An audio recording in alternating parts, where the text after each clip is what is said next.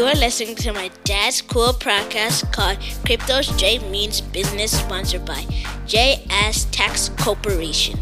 He will talk about tax issues regarding small businesses, cryptocurrency, and whatever pops in his beautiful mind. Was that good, Daddy?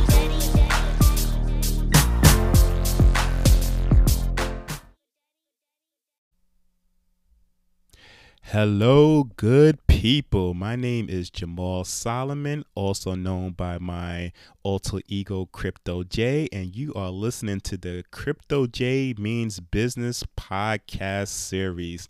And what I'm going to talk about is cryptocurrency, small business, entrepreneurship, financial literacy, and whatever pops in my mind. So, this is my second episode, and you know, I got a little good feedback from the first one, and I asked my wife about, you know, what she thought about it. And what she said, she said, you know what, Jamaal, you didn't speak about the basics of cryptocurrency, what it is, and, you know, what it entails, the technology behind that. And being the husband that I am, the average husband, I was like, yeah, I'm not going to listen to it. Great advice, but I'm not going to listen to it. And my view is that, you know what?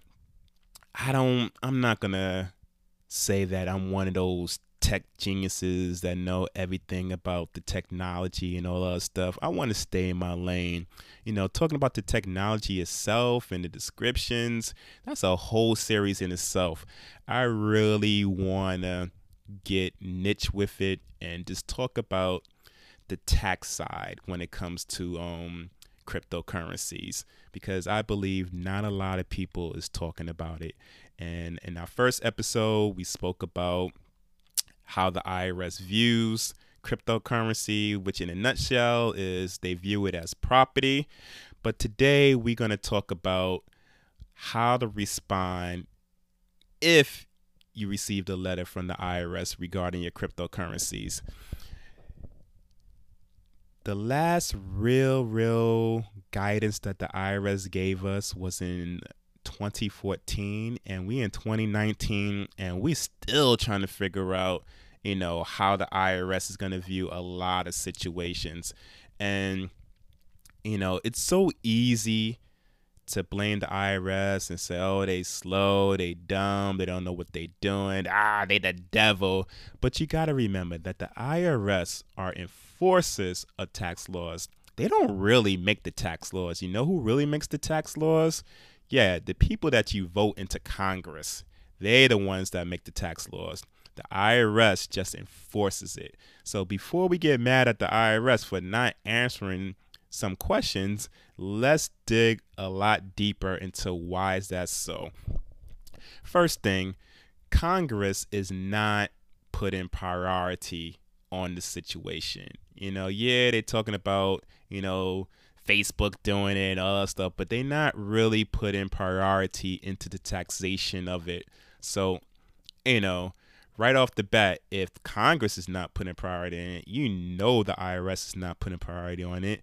The IRS, if you really want to know what's going on with the IRS, you know, for years they've been battling um, layoffs. Uh, they have to deal with this new tax law that our lovely president enacted a couple of years ago.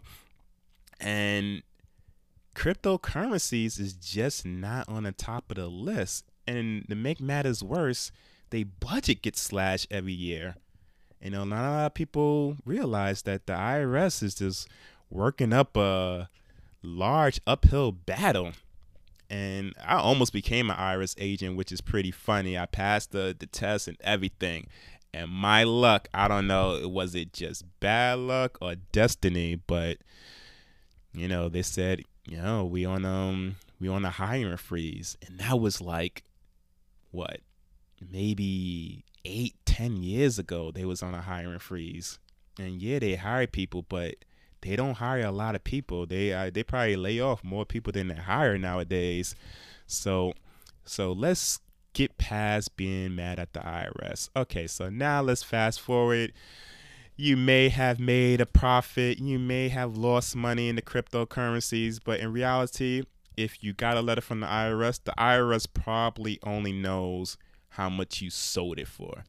You know, meaning they don't know how much you brought it. Because in some situations, let's say you bought cryptocurrency before everybody and their mama mama knew about it in 2017 let's say you brought it in 2013 when you know it was low and then you sold it in 2018 or 2017 the odds are you probably got a nice profit god bless you i wish i was you but you know what we got to stay in our lane the IRS just really knows how much you sold it for in, in this example 2017, right?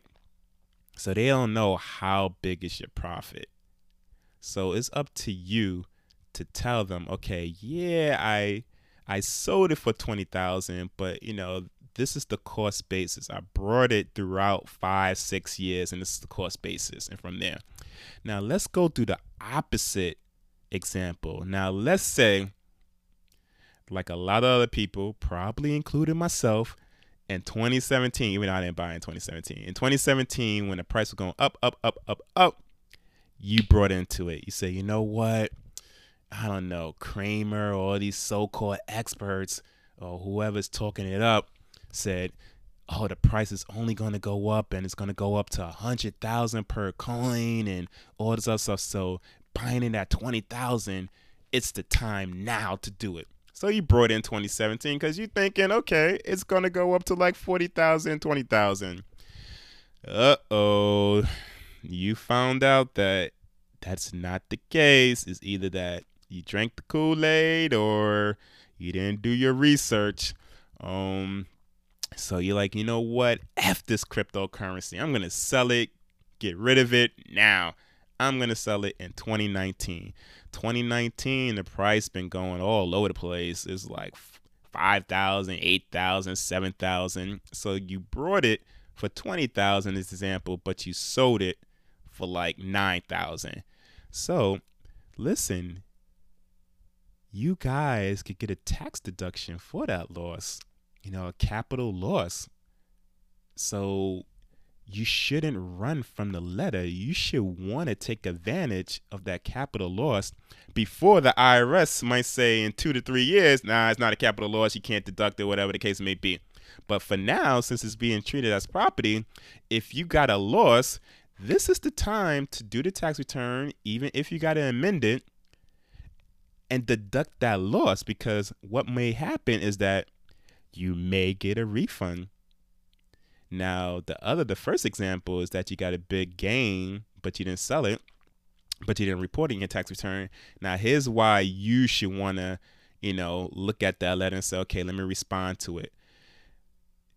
Every year that you don't file it, interest and penalty just accrues. Always remember that it's not really the tax amount due that do it to people. It's the interest and penalties. I dealt with so much people that owe six figure um, debt to the IRS, they are not rich. They are barely middle class. You know how they got to 100K tax debt? Interest and penalties. So listen, if you got a profit, you should want to file it now and just figure out how much you cost and either get in the payment plan or you know pay it off in the back but you won't really know it until you respond to the IRS letter being an adult, handle your business and see where it's at. You do not want to wait until the IRS gets more aggressive. Because right now, yeah, the IRS is tippy toeing it, but I predict within two to three years, is going to be crypto war, and you're going to wish that you filed your tax returns during this year. So if you are one of those lucky souls that got that letter, I highly recommend that you go to a tax accountant and figure things out. Not only go to a tax accountant because you may be with a tax accountant for all your life, but cryptocurrency is pretty new. And that new and your old accountant may not even have the slightest clue how to report cryptocurrency. It may be time to find a new tax accountant. You know, I'm not trying to be a hater, but um you do not want somebody that has not the slightest clue about cryptocurrency taxation to file your tax returns. I mean, you might as well just mess it up yourself if that's the case. So, when you go to a tax accountant, whether it's a new tax accountant or old tax accountant, you know, do the minimum research so you could come in the office asking basic questions. And if they can't answer that question, it's time for you to find somebody new, like myself.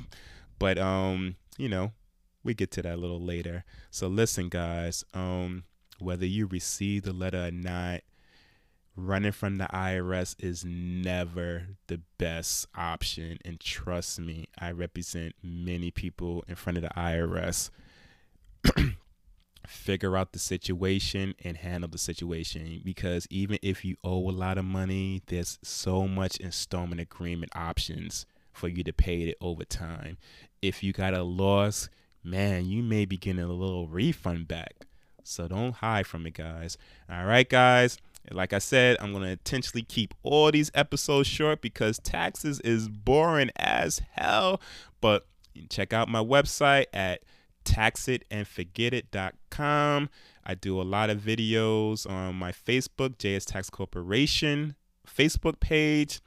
I go um, very heavy on IG tax tips, and my IG page is the real crypto J. And also, I have at JS Tax Corp. And a third one, because I got nothing else to do with my life, is at Tax It and Forget It.